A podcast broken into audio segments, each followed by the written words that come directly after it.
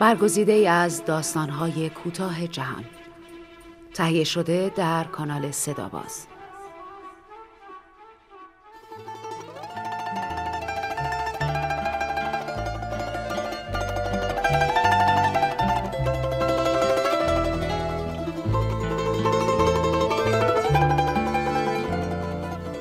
مرد دربند، نویسنده اسلاومیر مروژک، برگردان از اسدالله امرایی.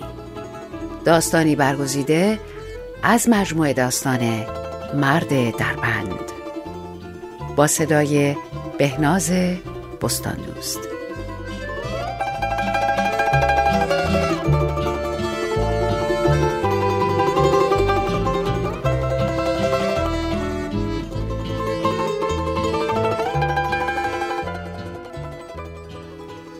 سراغ وکیلم رفته بودم. تالار خانه‌اش وهم‌انگیز بود. از لابلای پشت دری‌های توری و برگ گل‌های کاغذی نور کمی تو می‌آمد. خانم خانه که روی مبلی با روکش سفید لمیده بود، لباسی به تن داشت با نقش پروانه‌های درشت و چشمگیر. هر بار که ماشین باری یا وسیله نقلیه‌ای در این مایه از خیابان عبور می‌کرد، شرابه های بلوری چلچراغی که بالای سر من آویزان بود به هم میخورد و جیرینگ جیرینگ صدا میکرد. وقتی من رفته رفته چشمهایم به نور کم و محو تالار عادت کرد، آن روبرو کنج اتاق زیر یک نخل تزئینی متوجه یک قفس سرباز شدم. قفس مانند قفس بچه‌های نوپا بود با دیواره‌ای بلند و پشت میله چوبی قفس میز کوچکی بود و پشت میز مردی نشسته بود و این مرد داشت بافتنی می‌بافت. از آنجا که خانم صاحبخانه نه تنها او را معرفی نکرد، بلکه حتی یک بار هم نگاهی به او نینداخت، صلاح ندیدم شخصاً سوالی بکنم. با وجود اینکه سخت کنجکاو شده بودم و حتی دلهره هم به من دست داده بود، طوری وانمود کردم که انگار او را ندیدم. پس از گذشت دقایقی که معمولا برای این جور دیدارها کافی است، بلند شدم و خداحافظی کردم. در حال خروج نگاه کنجکاوانه‌ای به آن قفس کوچک انداختم، اما آنچه توانستم ببینم تنها نیمرخی بود که روی بافتنی خم شده بود. خانم وکیل همچنان که مرا به طرف در خانه راهنمایی می‌کرد، با کمال مهربانی مرا به جشن تولد شوهرش شنبه هفته بعد دعوت کرد. در این شهر من تازه وارد بودم و به این جهت چیزی که در تالار وکیل دادگستری دیدم به حساب یکی از خصوصیات مردم آنجا گذاشتم. با وجود این امیدوار بودم که در ملاقات بعدی از ته و توی قضیه سر در بیاورم. شنبه شب لباس مرتبی پوشیدم و به سوی ویلای آقای وکیل راه افتادم. خانه به برکت نور فراوان از دور پیدا بود و کمی دورتر در ستاد ژاندارمری هم نمایش آتشبازی برقرار بود. این نشان میداد که ژاندارمری هم به نشانه علاقه به وکیل دادگستری و مشاور شهر در جشن تولد او شرکت کرده است. از پرچین و در چوبی گذشتم. دهلیزی که از در ساختمان واردش می شدی مثل روز روشن بود. از آنجا یک راست به تالار وارد شدم. نور چلچراغ چشمم را زد. به صورت سرخ کشیش و صورت زرد خانم و آقای داروساز نگاه کردم. خانم و آقای دکتر که ریاست اتحادیه را بر عهده داشتند و صاحب کارخانه‌ای بودند که برای دولت قلم خودنویس می ساخت، همینطور جناب وکیل و بانو به استقبال من آمدند. در همان حالی که من به آقای وکیل تبریک می گفتم و هدیه خودم را تقدیم می کردم، خانم خانه که لباس شب پوشیده بود، شالی هم روی شانه انداخته بود، دعوتم کرد که بنشینم. در آغاز فرصتی برایم پیش نیامد. برای اولین بار موقعی توانستم با نگاه در تالار دوری بزنم که در یک گفتگوی دست جمعی شرکت کرده بودم و در آن شلوغی یک لحظه بدون اینکه کسی متوجه بشود سرم را برگرداندم. اشتباه نکرده بودم. کنج تالار زیر یک نخل قفسی بود و در قفس مردی بود که امشب سر و وضعش مرتب‌تر و صورتش را گذاشته بود روی دستهایش و چرت می‌زد. تا حدودی که ادب اجازه می‌داد به آن گوشه و او خیره شدم. اما حضار که همگی مهمان‌های دائمی جناب وکیل بودند مطلقاً توجهی به قفس و مرد نداشتند. با حرارت حرف می‌زدند و با صدای بلند، همانطور که معمول این نوع جشن هاست. شاید آن مرد خفته نگاه‌های مرا حس کرد. به نظرم آمد که پلکایش از هم باز شد، اما دوباره به همان حال افتاد. حالی که نشانه بی‌تفاوتی و بی‌قیدی کامل بود.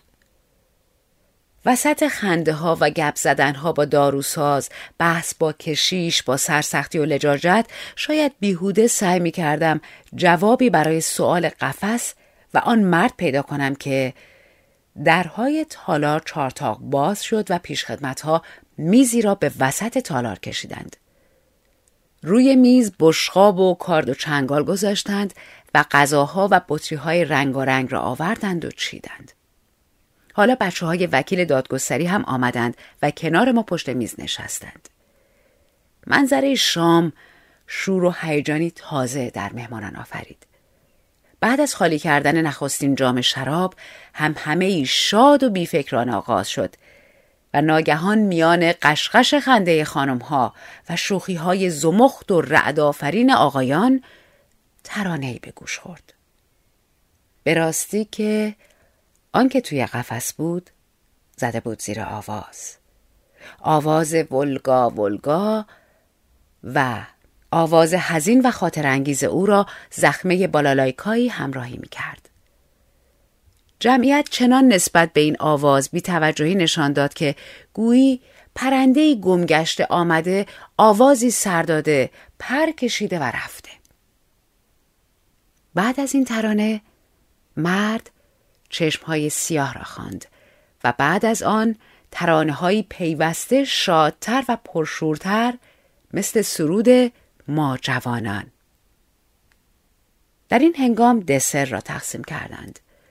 میز غذا را ابری از دود سیگار پوشانده بود. دیدم بچه‌های وکیل دادگستری پس از آن که از مادرشان اجازه گرفتند تنگ کنیاک آلبالو را از روی میز برداشتند و دویدند طرف قفس. مرد از لای در نهایت آسودگی خیال و حال بنا کرد بنوشیدن.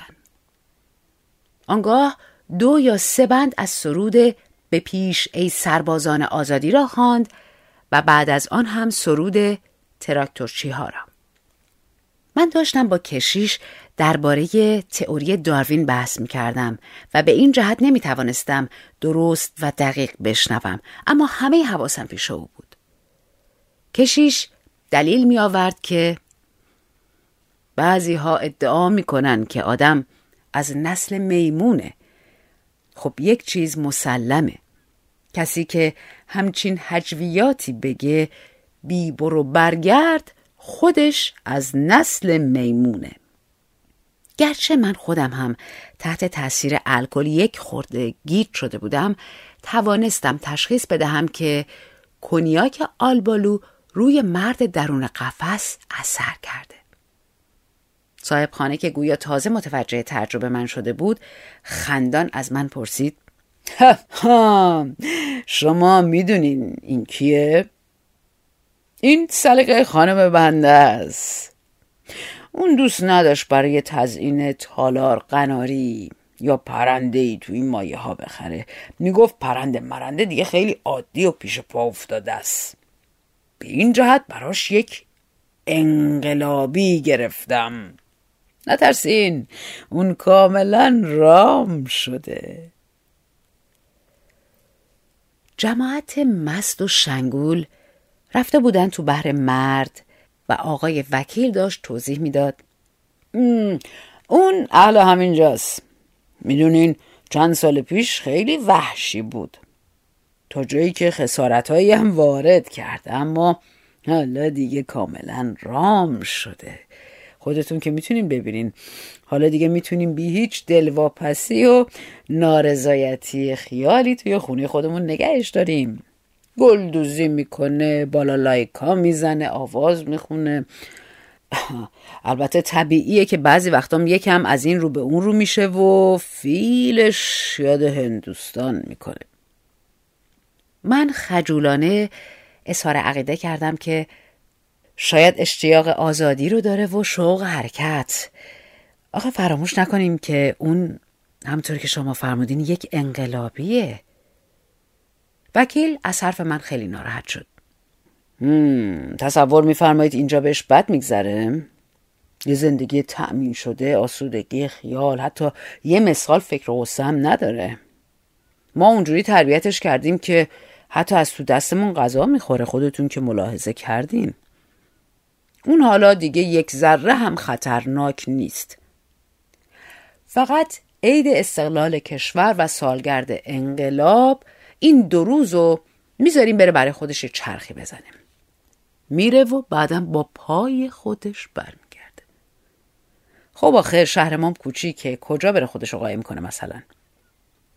همان موقعی که آقای وکیل دادگستری داشت برای من توضیح میداد، مرد که گویا فهمیده بود صحبت درباره اوست، چشمهایش رو برگرداند به طرف دیگر و چینهایی روی پیشانیش پدیدار شد.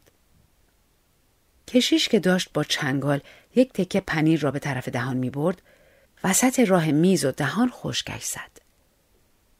صحبت قطع شد. قاشق چایخوری از دست رئیس اتحادیه افتاد. صدای قاشق.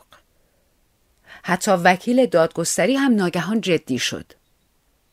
اما او نگاه غریبی به مهمانها انداخت.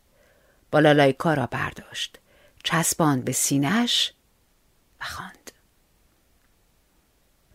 به سوی پناهگاه ها توده کارگر. همه نفس راحتی کشیدند. کشیش پنیرش را خورد و همه با شوق و رغبت گوش به نوای بالالایکا سپردند. وکیل با خوشحالی داد زد: عالیه، عالیه! و محکم به ران خود گفت. داروساز از خنده ریسه رفت و رئیس اتحادیه از خنده چشمایش پر از اشک شد. فقط خانم وکیل بود که دلخور به نظر می رسید. به شوهرش گفت: عزیزم، حالا دیگه خیلی دیر شده، فکر نمی کنی بهتر بچه ها برن بخوابن؟ روی قفس اونم پتو میندازیم تا امشب دیگه نخونه. آقای وکیل گفت: درسته، حالا دیگه انقلابی باید لالا کنه. پاسی از شب گذشته بود. آخرین مهمان من بودم. آقای وکیل با خوشرویی از اینکه آمده بودم از من تشکر کرد و خداحافظی کردیم. موقع رفتن از کنار قفس رد شدم. یک پتوی بزرگ موبلند که گلهای بنفش داشت انداخته بودن روی قفس. احساس می کردم از زیر پتو زمزمه بالالایکا می آید. بله، مطمئن بودم یک نفر دارد سرود برای آخرین نبرد را می خواند.